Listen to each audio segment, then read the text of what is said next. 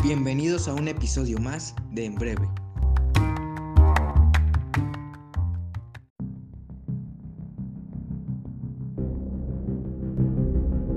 Globos, risas, mosquitos, el viento, el color amarillo, el reflejo, pueden ser algunas causas que provocan un miedo intenso en ciertas personas. Te puede parecer extraño, pero si te pones a pensarlo, probablemente tú también tengas un miedo irracional. Aunque no llega al punto de ser una fobia, alrededor del 10% de la población adulta tiene una fobia. Son el trastorno mental más común en todas las mujeres y el segundo trastorno más común en los hombres mayores de 25 años. Por eso nos conviene preguntarnos por qué surgen las fobias.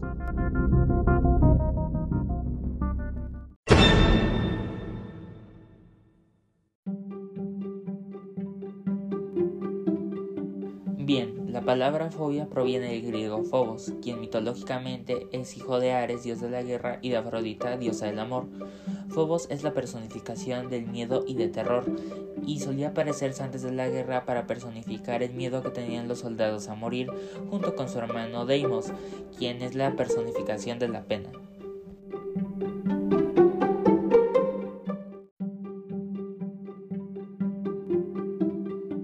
Como la mayoría de las personas, sentimos miedo. Es posible que se confunda el miedo con una fobia, pero ¿cómo diferenciarlos? El miedo es una sensación normal que nos permite reconocer un peligro real para alejarnos de él.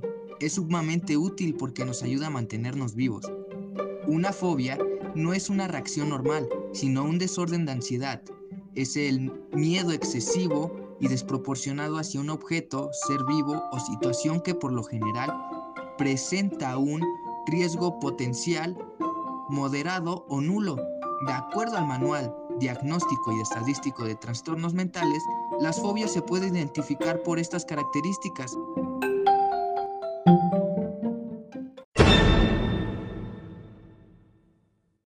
El objeto o situación se va de mucho e incluso suele determinar el lugar de trabajo, lugar de residencia o relaciones personales. 2. La fobia no les permite llevar una vida normal y sus relaciones interpersonales se ven afectadas. 3. El miedo persiste por más de seis meses.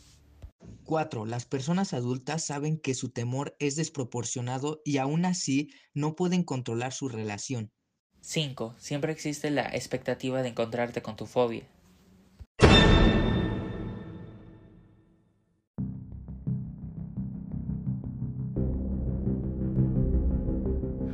Por lo general, las personas sufren de estos síntomas cuando están en contacto con su fobia o con el origen de su fobia. Además, casi cualquier cosa que te imagines podría ser la fobia de alguien más. Y como dato adicional, las personas diagnosticadas con fobia suelen tener una o tres fobias extra.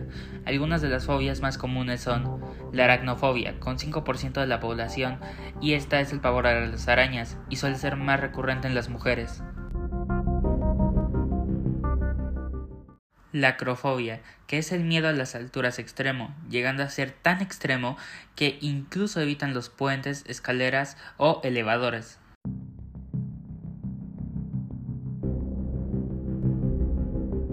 Esto solo es un par de las millones de fobias que existen. Sin más que decir, nos despedimos. Recuerda, aprende en breve.